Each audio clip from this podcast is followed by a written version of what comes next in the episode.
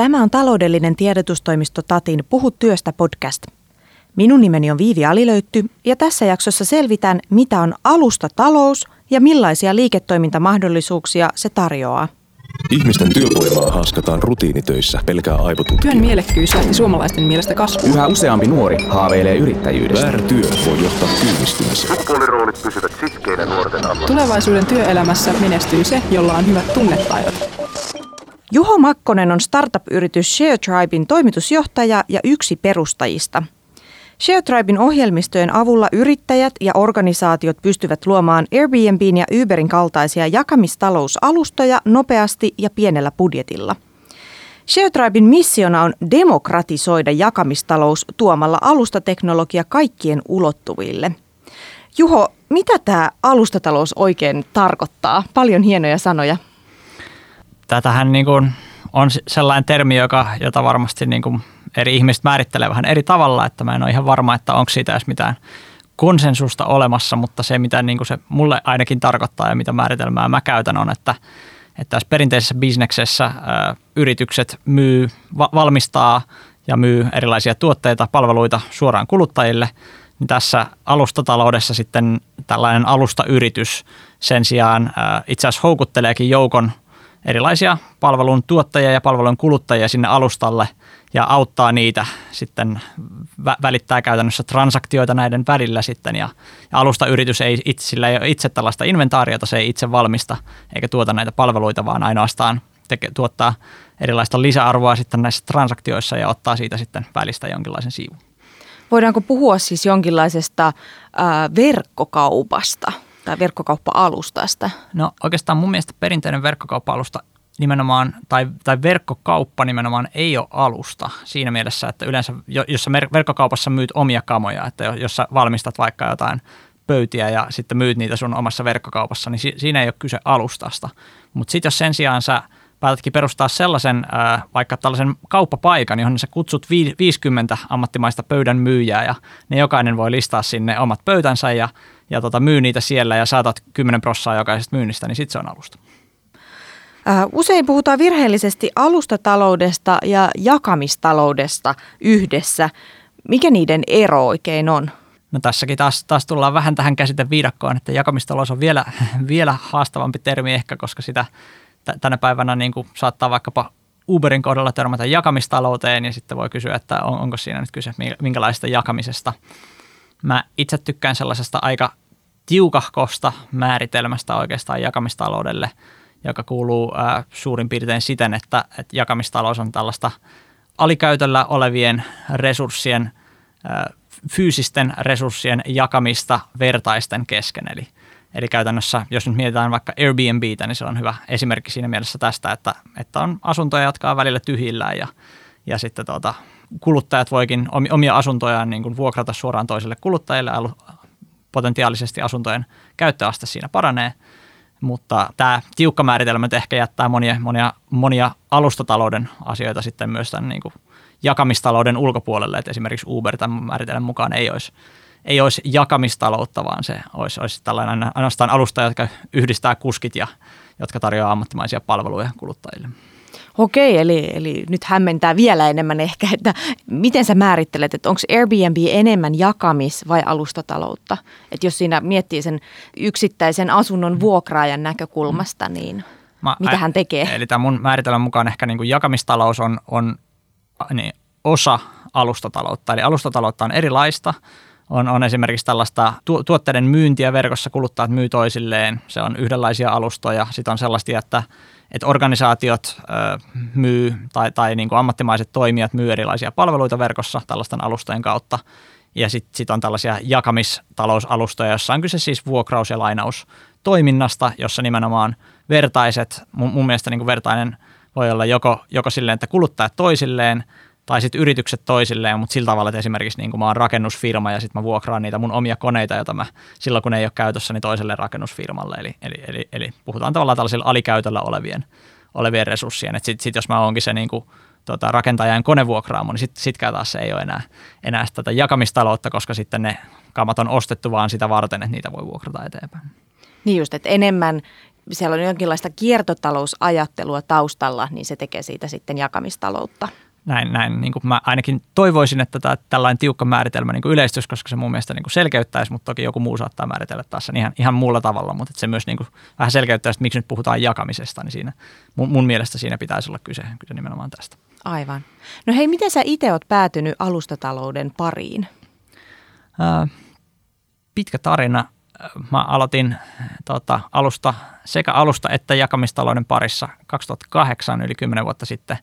Itse asiassa alun perin muut ja äh, ShareDrivein toinen perustaja Antti Virolainen palkattiin Aallon tutkimusprojektiin. Siellä oikeastaan kyseessä ei ollut alustatalous eikä jakamistalous, kumpaakaan sanaa ei ollut olemassa – vaan kyseessä oli sosiaalisen median tutkimus, koska sosiaalinen media oli silloin tullut isoksi jutuksi ja tuota, 2007 Facebook tullut iso, isosti Suomeen ja 2008 alussa sitten käynnistettiin tällainen iso tutkimusprojekti, jossa oikeastaan kyse oli enemmän siitä, että voisiko tehdä jotain paikallista sosiaalista mediaa, jossa, jossa nämä tuota, teekkarikylässä asuvat asuvat ja, ja tuota, TKKlla opiskelevat voisi sitten jotenkin tämän alustan kautta olla niin kuin yhteydessä toisiinsa. Ja, ja sitten yksi näistä pilottikonsepteista, joka me kehitettiin, oli, oli sitten tällainen vertaismarkkinapaikka, jossa ihmiset voi sitten yllättäen esimerkiksi lainata toisiltaan erilaisia työkaluja ja muuta, muuta tavaroita. Ja sitten jossain vaiheessa käytännössä vaan myöhemmin huomattiin, että hei, mehän ollaan nyt tällaisen ilmiön parissa tekemisissä, joka on, on isompi kuin tämä meidän juttu, että tällainen jakamistalous ja alusta, alustatalous rupesi sitten, rupesi sitten tässä 2010-luvulla nousemaan. Minkälaisia liiketoimintamahdollisuuksia alustatalous oikein on nyt jo luonut ja vielä antaa odottaa seuraavia mahdollisuuksia? Kyllähän siinä on tosi, äh, to, tosi isot mahdollisuudet, että tietenkin jos ajatellaan tällaista niin kuin alusta yritystä usein törmää tähän, että, että maailman suurin taksiyritys ei omista yhtään taksia ja maailman suurin hotelliyritys ei omista yhtään hotellia ja, ja niin, niin edelleen maailman, maailman suurin kauppapaikka ei omista yhtään tavaraa eikä omista omaa inventaarioa. Eli, eli ajatus tietenkin just on se, että et, et se luodaan kokonaan uusia liiketoimintamahdollisuuksia silloin, kun löydetään sellaisia palvelun tuottajia esimerkiksi, jotka on hajallaan tuolla jossain ympäriinsä, pieniä tuottajia, yhdistetäänkin ne yhteen yhtenäväiseen kokemukseen, josta kuluttajat pystyy helposti hankkimaan näitä. Ja, ja sitä kautta niin kuin, ikään kuin poistetaan näitä transaktiokustannuksia, eli tehdään sellaista, niin kuin käytännössä tuodaan sellaisia palveluita, jotka aikaisemmin ei ollut, niitä ei ollut mahdollista hankkia, niin nyt yhtäkkiä ne onkin saatavilla, niin sitten syntyy kokonaan uusia markkinoita usein. Toki sitten sillä voidaan myös tehostaa olemassa olevia markkinoita. Voi olla joku markkina, joka on periaatteessa olemassa, vaikka itse toivoisin e, esimerkiksi kylpyhuoneen remonteille tällaista erittäin tehokasta alustaa, jossa mä voisin niin kuin näitä rempa, rempafirmoja niin kuin vertailla ja, ja näkisin niiden arviot vähän sille Airbnb-tyyliin ja voisin katsoa, että mitäs, mitäs mun kaverit on käyttänyt ja suositellut. Että niin näkisin, että tässä olisi tiettyä tehostamisen niin kuin varaa. Ai vitsi, mä heti käyttäisin tuollaista palvelua, jos, jos tollainen löytyisi. Minkälaisia muutoksia sitten tämä alustatalous oikein tuo työelämään? Yleensä aina tällaiset uudet talouden äh, mallit ja, ja ilmiöt jollain tavalla ravistelee työelämää, niin miten sä näet tässä, mitä tapahtuu? Tuo, tuo sekä potentiaalisia äh, etuja äh, sekä yhteiskunnan ja, ja kuluttajien ja työntekijöiden kannalta tuo myös tiettyjä haasteita, joita ehdottomasti, ehdottomasti pitää pyrkiä taklaamaan äh, isona hyötynä. Esimerkiksi on se, että se poistaa sellaisia jäykkyyksiä, että yhtäkkiä mulla onkin rajattomasti erilaisia työmahdollisuuksia. Mä voin noin vaan ruveta käyttäjäksi johonkin alustaan ja, ja sitten sieltä rupeaa tulee keikkatarjouksia, että ikään kuin jos mua kiinnostaa tosi paljon joku ala, niin onkin tosi matala kynnys yhtäkkiä ruveta, ruveta niin kuin sen alan työntekijäksi ja, ja mä voin tehdä työtä juuri silloin, kun haluan, juuri, juuri sen määrän, kun haluan optimitilanteessa. Toki sitten niin se, se taas ehkä, mistä tulee haasteet, on se, että et, et nämä niin kuin monet isot alustayritykset ehkä varsinkin pyrkii usein, usein luomaan tällaisia, tällaisia niin kuin monopoliasemia, johon saattaa sitten myös, myös liittyä tällaisia, että tällä alustamallilla pyritään ehkä kiertämään tällaisia niin kuin perinteisiä työntekijän oikeuksia ja esimerkiksi Yhdysvalloissa onkin sitten huomattu, että monet näistä alusta, alustojen kanssa työskentelevistä onkin joutunut tosi haastaviin asemiin, kun heillä ei olekaan oikeutusta, oikeutta vaikka, vaikka sairausvakuutukseen johon, johonkin niin kuin muuhun tällaiseen. Eli silloin kun kun oma, oma työ koostuukin ei enää sitä säännöllistä palkkatyöstä, vaan erilaisista silpuista ja keikoista, niin sitten tärkeää on just huolehtia siitä, että mitä, mitä ihmisille sitten tapahtuu, kun sairaus yllättää ja miten, miten kertyy eläke ja, ja muu tällainen, ja, ja ettei ne ole täysin näiden alustayritysten armoilla ikään kuin. Niin, tota, mutta silloin, kun näitä ongelmia pystytään ratkaisemaan, niin silloin, silloin on paljon, paljon potentiaalia tehdä ihmisten työelämästä mun mielestä parempaa. No sä puhuit nimenomaan työntekijöistä, mutta et kuka alustataloudessa oikeastaan on yrittäjä ja kuka on työntekijä? Onko, jos mä nyt haluaisin lähteä alustataloudelle tekemään jotain, mä näen, että tuolla on hyvä alusta ja mä haluan sinne laittaa oman putiikin pienen pystyyn, niin onko mä silloin yrittäjä vai työntekijä sille isommalle alustalle? Erittäin hyvä kysymys. Tästä käydään monessa maassa oikeutta tällä hetkellä muun muassa vaikka Uberin suhteen, että onko nämä kuskit nyt sitten Uberin mielestä he ovat tällaisia partnereita, jotka, jotka ainakin yrittäjämäisesti sitten tätä toimintaansa tokevat. Toki, toki usein ei tarvitse olla yrittäjä, vaan voi, voi olla ikään kuin myös kuluttaja, joka voi tiettyyn rajaan asti laskuttaa muita kuluttajia tarjoamistaan palveluista ilman, että tarvii perustaa omaa yritystä, mutta sitten tietyt tuomioistuimet onkin linjanneet, että itse asiassa – koska Uber sääntelee niin vahvasti sitä, että mitä nämä lainausmerkeissä yrittäjät nyt pystyy tekemään, esimerkiksi päättää hinnat heidän puolestaan ja, ja tota, työajatkin välillä ja, ja monia muita tällaisia ja, ja rankaisee vahvasti, jos, jos he pyrkii liian oma, omin päin toimimaan, niin silloin tietysti voidaan kysyä, että onko tämä nyt enää sellaista yrittäjyyttä, josta, jota normaalisti ajatellaan yrittäjyytenä. Eli siinä on aika paljon vielä sellaista lainsäädännöllistä puuhaa, että mitä, mitä pitää määritellä, että kenen säännöillä mennään aina missäkin tilanteessa. Kyllä mä näen, että, että toki nämä niin kuin isot alustajätit on tehnyt tosi hienoja innovaatioita, jotka monella tavalla tehostaa meidän taloutta, mutta nyt on, on sitten myös samaan aikaan tästä maailmasta on tullut vähän sellainen villilänsi ja, ja siitä aiheutuu monenlaisia ongelmia ja, ja oleellista tässä on nyt just se, että luodaan sellainen sääntely, jolla ei torpata niitä hyviä puolia, mutta samaan aikaan ehkäistään näitä ongelmia. No sitten jos mietitään taas sitä alustan puolta, että jos nyt kiinnostaisi lähteä luomaan vaikka just tätä kylppäriremonttialustaa, kiitos vaan hyvästä vinkistä, niin mitä osaamisia siinä pitäisi sitten niin kuin kerätä ympärille, jotta sen saisi luotua? Se ei varmaan ole pelkkää koodaamista, että saa naputeltua nyt jonkun alusta kauppapaikan nettiin, vaan siinä on varmaan paljon muutakin, mitä pitää huomioida.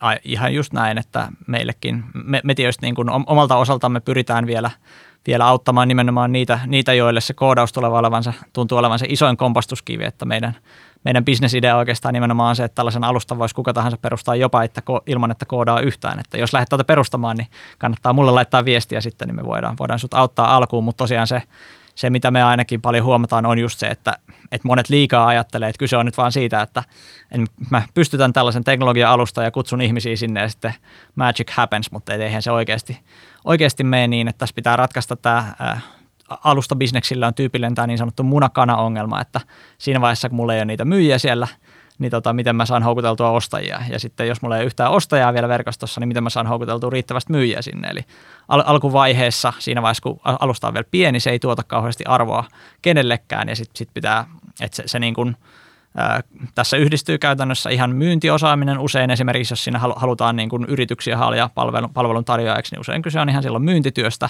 ja toisaalta sitten tällaiseen niin kuin jopa viraalimarkkinointiin, josta puhutaan taas silloin, kun kuluttajia halutaan sankoin joukoin, niin silloin pitää erilaisia, erilaisia tällaisia niin kuin kasvutekniikoita, joilla saadaan ihmiset sinne vierailemaan palvelussa ja sinne liittymään ja lopulta tekemään se osto. Että, ja, ja toki niin kuin, äh, kyllähän nämä alusta, alustayritykset myös tarjoaa tarjoaa erilaisia palveluita ja esimerkiksi asiakaspalvelun rooli, mä näen, että se on itse asiassa tosi iso, että mitä sitten kun joku meneekin vikaan siellä, niin kelle, kelle mä soitan ja muuta, että tässä kuluttajan suoja on, on iso kysymys ja, ja itse asiassa tosi paljon, paljon joutuu miettimään tällaisia juttuja. Sitten myös todennäköisesti alasta riippuen saatetaan tarvita eri lakiosaamista ja kyllä siinä on niin kuin monenlaisia erilaisia, erilaisia asioita, mitä pitää ottaa huomioon monta palasta, jotta alustatalous onnistuu.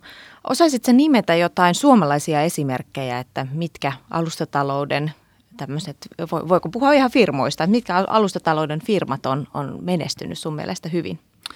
Joo, tota, täällä ensimmäinen tulee, tulee mieleen ää, Timma, joka alustana siis yhdistää ää, pienet parturikampaamot ja, ja toisaalta sitten ihmiset, jotka haluaa haluaa parturi tai, tai kampaamon leikkausta tai muuta, muuta vastaavaa palvelua, erilaisia kauneuspalveluita ja muita, muita on siellä tarjolla. On tosi, tosi hyvä esimerkki mun mielestä tällaisesta alustasta, että itse esimerkiksi niin kuin sitä käytännössä nykyisin jokaisen, jokaisen oman hiusten leikkuun buukkaan sieltä, kun se on vaan niin, niin kätevää ja sitten siellä on helppo vertailla palveluntarjoajia ja tehdä maksuja ja kaikki muu. Et tosi, tosi hyvä, hyvä esimerkki sellaisesta.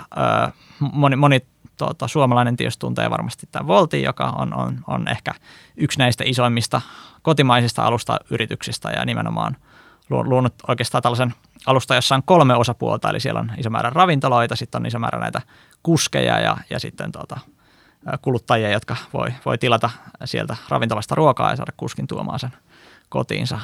Volt on, on, on varsin iso ja, iso ja menestynyt tällainen alustayritys. Sitten löytyy muita, on, on esimerkiksi palvelu nimeltä Venu, joka yhdistää, sieltä voi kätevästi vuokraa tilan vaikkapa häille tai muille, muille tapahtumille. On, on palvelu nimeltä Kinspiring, jossa voi vuokrata esimerkiksi lasten matkarattaat tai muita tällaisia erilaisia niin vauvojen, vauvojen lasten tarvikkeita suoraan toisilta vanhemmilta ja kyllähän näitä, näitä palveluita riittää. Miten sä näet alustatalouden potentiaalisen merkityksen Suomen kansantaloudelle?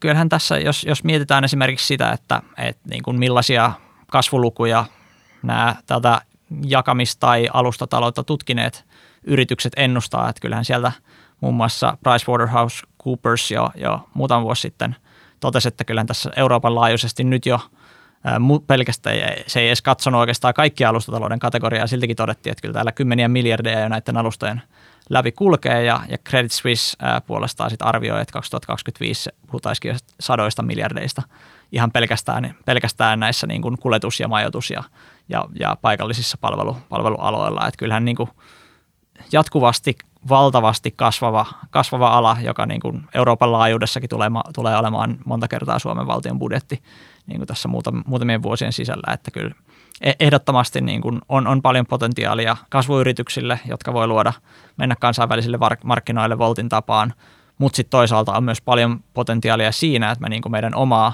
taloudellista toimintaa tehostetaan hirveästi.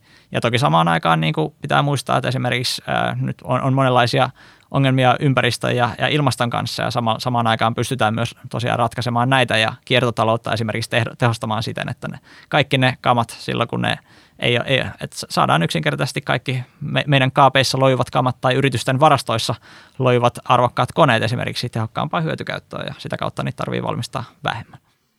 Missä on sun mielestä nyt jos mietitään suomalaista yhteiskuntaa, niin kaikista suurin potentiaali alustataloudelle? Minkä toimialojen kanssa käyt itse kauppaa tällä hetkellä? No äh, aika pitkälti tämä jakamistalous oikeastaan tähän mennessä on, on ja me, meilläkin mekin edelleen niin kuin eniten tulee äh, yhteydenottoja liittyen näihin erilaisiin kuluttajapalveluihin, just erilaisia, erilaisia vertausvuokrauksia, että on, on se sitten niin kuin työkaluja tai musiikkisoittimia tai, tai niin kuin urheilutarvikkeita ja muita, mutta se oikeastaan, missä mä niin kuin uskon, että se tosi iso potentiaali, mitä me nyt aletaan vähän nähdä, mutta ei vielä kauheasti tapahtunut, olisi oikeastaan nimenomaan tällaisessa niin yritysten vertaisvuokrauksessa. Että jos mietitään vaikka rakennusalaa ja mitä kaikkia laitteita jollain pienellä rakennusyrityksellä on, ja jos ne lähtisikin monetisoimaan sitä, että hei, me ostetaan nyt tämä yksi kallis kone, mutta sen jälkeen me voidaankin vuokraa sitä kymmenelle muulle vastaavalle, että niitä ei tarvitse ostaa sitä laitetta, mutta ehkä ne ostaa jonkun toiseen ja vuokraa sitä meille. Ja, ja sama miettii vaikka terveydenhuoltoalalla tai, tai tosi monilla muilla tällaisilla niin kuin, äh, nyt jo esimerkiksi niin kuin maailmalla on nähty, että tällainen niin kuin luova ala esimerkiksi, että niin kuin erilainen kameralaitteisto ja kaikki muu tällainen, niin kuin siellä on jopa satojen tuhansien eurojen arvosta kamaa. Siihen on perustettu monia alustoja, jotka tätä, tätä tehostaa sille, että tällainen niin kuin creative freelancers äh, niin kuin tyyppinen porukka niin kuin ei, ei tarvitse kaikkea sitä kamaa todellakaan hankkia itse, vaan pystyy vertaisvuokraamaan. Että tässä ehkä tällaisessa niin kuin jopa B2B-jakamistaloudessa niin kuin mä näen, näen tosi ison potentiaalin. No niin, siinä oiva vinkki kaikille, jotka pohtii, että miten lähteä alustatalouteen mukaan. Kiitos Juho sulle, että tulit tänne meidän vieraaksi. Kiitoksia paljon kutsusta. Seuraavassa Puhut työstä jaksossa me keskustellaan kulttuurien ymmärtämisen ja tuntemisen merkityksestä työelämässä. Ihmisten työvoimaa haaskataan rutiinitöissä pelkää aivotutkija. Työn mielekkyys lähti suomalaisten mielestä kasvuun. Yhä useampi nuori haaveilee yrittäjyydestä. Väärä työ voi johtaa työllistymiseen. Sukupuoliroolit pysyvät sitkeinä nuorten alla. Tulevaisuuden työelämässä menestyy se, jolla on hyvät tunnetaidot.